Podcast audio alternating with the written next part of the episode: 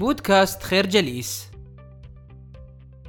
كتاب الاكتئاب بقلم كوام ماكنزي. يتساءل الكثير من الناس عما هو الاكتئاب لأن هناك تداخلا كبيرا بينه وبين باقي أشكال القلق الإنساني. فكل إنسان في هذه الحياة معرض لمصائب وتحديات ومعيقات تحد من طموحاته وآماله تجعله عرضة للقلق والتعب والنصب وتقلب المزاج. فهل كل قلق هو اكتئاب؟ بكل تأكيد لا. لهذا كان لزاما أن نشير كما أشار الدكتور كوام ماكنزي بأن الاكتئاب مرض أو لنقل بأسلوب أدق هو حالة نفسية وجسدية تعترض الكائن الإنساني خلال مسيرته في الحياة. وهذه الحالة تخلق اعراضا تختلف من شخص لآخر بيد أنها تتشابه في الكثير من الأحيان. فما هي أهم هذه الأعراض؟ تعكر المزاج وهي صفة ملازمة لكل المصابين بحيث يصبح المصاب في حالة مزاجية سيئة يفقد معها الرغبة في مواصلة الحياة. فقدان الإحساس والشعور بالمتعة والاستمتاع بملذات الحياة. تشتت الذهن وفقدان القدرة على التركيز. التوهم والهلوسة والرغبة في الانتحار. صعوبة النوم وفقدان الشهية. بالرغم من أن الاكتئاب ظاهرة يعاني منها شريحة كبيرة من الناس إلا أن أسبابها الدقيقة لا زالت مجهولة بالكامل للكثير من الباحثين والدارسين. على اعتبار أن الحالات النفسية التي يمر منها الكائن الإنساني تختلف من شخص لآخر إذ كل إنسان هو حالة مستقلة عن الأخرى بالرغم من الكثير من نقاط التشابه والالتقاء. ولكن هذا لا يعني أن نرصد بعضا من الأسباب المؤدية إلى الدخول في حالات الاكتئاب المعروفة والمشهورة وأهمها ما يلي. نقص بعض المواد الكيميائية في الدماغ وبما أن الدماغ البشري مكون من ملايين الخلايا العصبية فإن الجسم يحتاج الكثير منها لنقل الحركة أو أوامر معينة. وهذا يتطلب العديد من المواد الكيميائية تدعى الناقلات العصبية. دور الهرمونات في عملية الاكتئاب. إذا الضغط النفسي والتوتر المبالغ فيه يفرز معه الجسم الإنساني الكورتيكوتروفين وهو المسؤول عن إفراز هرمون الكورتيزول المسؤول عن القلق والتوتر موت خلايا الدماغ ونموها إذ أن الضغط النفسي والتوتر يغير أيضا في بنية الدماغ.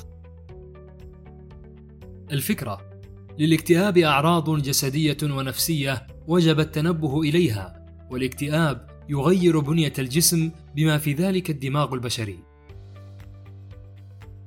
في بعض الأحيان تكون أسباب الاكتئاب مفهومة ومعروفة كأن يفقد الإنسان وظيفة أو قريب أو صديق أو مكانا له في قلبه تقدير معين ولكن غالبا ما يعجز حتى الأطباء والدارسون عن تحديد أسباب بعض حالات الاكتئاب نظرا لصعوبتها وغموضها وغالبا ما تكون هنالك عوامل أخرى تدخل في الإصابة بهذه النوبات الاكتئابية الحادة لعل أهمها ما يلي.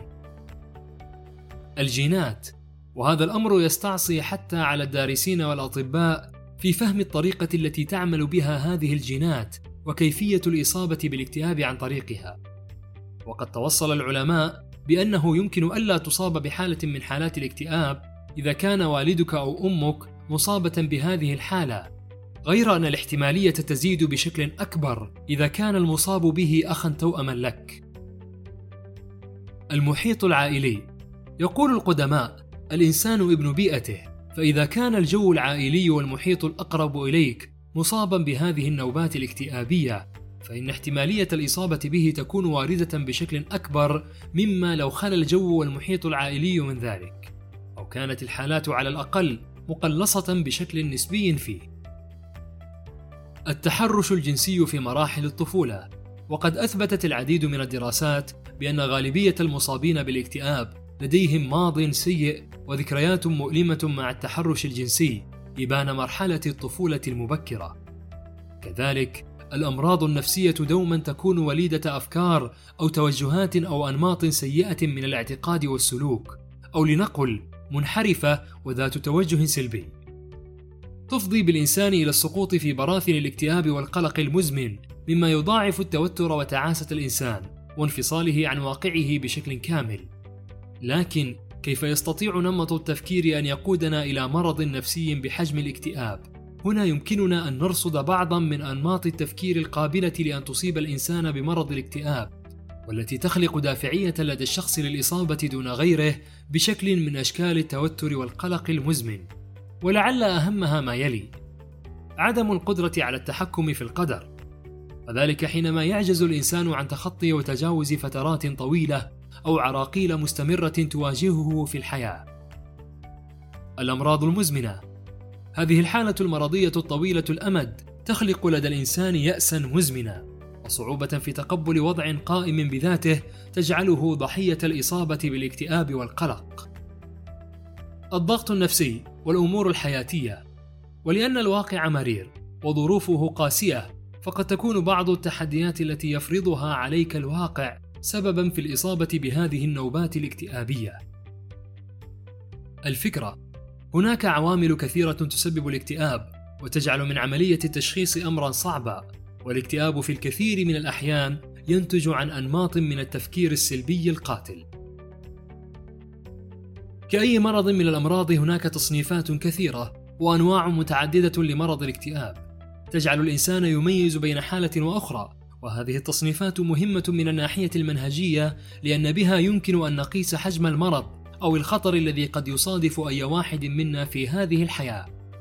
لهذا أكد كتاب الاكتئاب على هذا النوع من التصنيف وقد جاء على الشكل التالي الاكتئاب الخفيف. وهي حالات طبيعية يعاني منها أي إنسان بمستويات محدودة جدا نظرا للضغط الذي تحدثه أمور العيش والحياة. الاكتئاب المتوسط. هنا يصبح المرء مزاجيا بحيث يسوء طبعه وحالته وتظهر عليه بعض من الأعراض الجسدية وهنا يحتاج إلى مساعدة طبية. الاكتئاب الشديد. وهنا تصبح حياة الإنسان مهددة بالكامل. ووجوده النفسي غير متوازن وغير مستقر مصحوبا بتوتر وهلوسة وتوهمات. الاكتئاب المزمن وهو الاكتئاب الملازم لبعض الأشخاص لسبب من الأسباب فيصبح مثل المرض المزمن الذي يتعايش معه الفرد ويصبح جزءا من مسيرته النفسية والجسدية. كذلك تجربة الاكتئاب تجربة مريرة ولكنها ليست مستحيلة لأن الله الذي خلق الداء خلق الدواء وهذه هي طبيعة الحياة على هذه الأرض نمرض ثم نبحث عن طرق العلاج المناسبة ليستمر وجودنا الذاتي حتى نغادر هذا الفضاء الأرضي الفاني. ومن هنا اهتم الكتاب بطرق العلاج، لكن من خلال مساعدة نفسية على تجاوز صعوبة الاكتئاب أو الإصابة بهذه النوبات القاتلة. ولأن للاكتئاب تصنيفات كما قلنا سابقا، فإن طرق العلاج تختلف من مستوى إلى آخر، ولعل أبسط تصنيف هو الاكتئاب الخفيف. يحتاج فقط منا مساعدة طبية. بمساعدة تدابير ذاتية تكفي لكي يخرج الإنسان من النفق المسدود. لكن ماذا عن أصعب الحالات؟ هنا يقترح علينا الكتاب جملة من الخطوات العملية المساعدة على تجاوز الاكتئاب ومخاطره ولعل أهمها ما يلي. كن مستعدا لمواجهة الصعاب وذلك عن طريق الإدراك بأن الحياة هي صراع مستمر.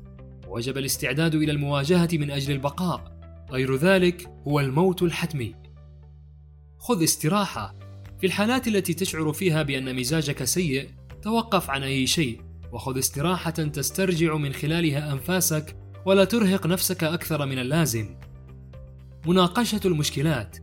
غالبية المشكلات تنتج عن عملية الكبت وعدم البوح بالمشاكل وتخزينها بشكل كامل وكلي داخليا.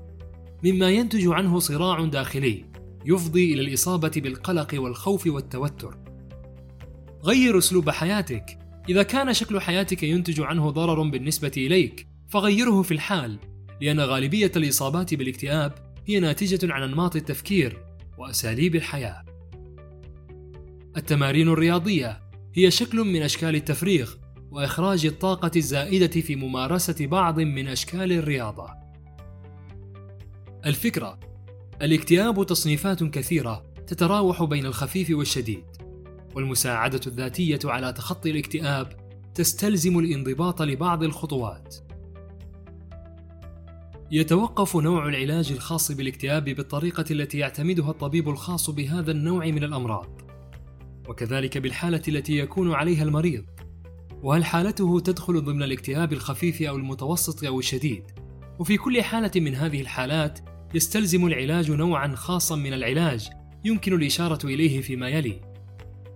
العلاج الإدراكي في هذه الحالة يطلب منك الطبيب معالجة بعض الأفكار السلبية التي تواجهك أو تعترض مسار حياتك.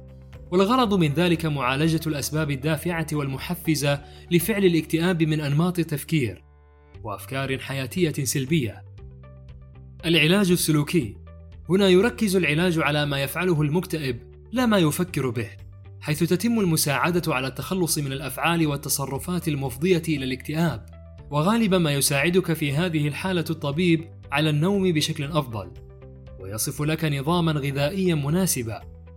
العلاج الإدراكي السلوكي ويجمع بين الشكلين السابقين ويساهم في علاج بعض حالات الاكتئاب المتوسط والخفيف. العلاج التحليلي السلوكي والهدف منه الغوص بشكل أعمق في السلوك الإنساني ومعرفة دوافعه من أجل التخلص منها بشكل نهائي.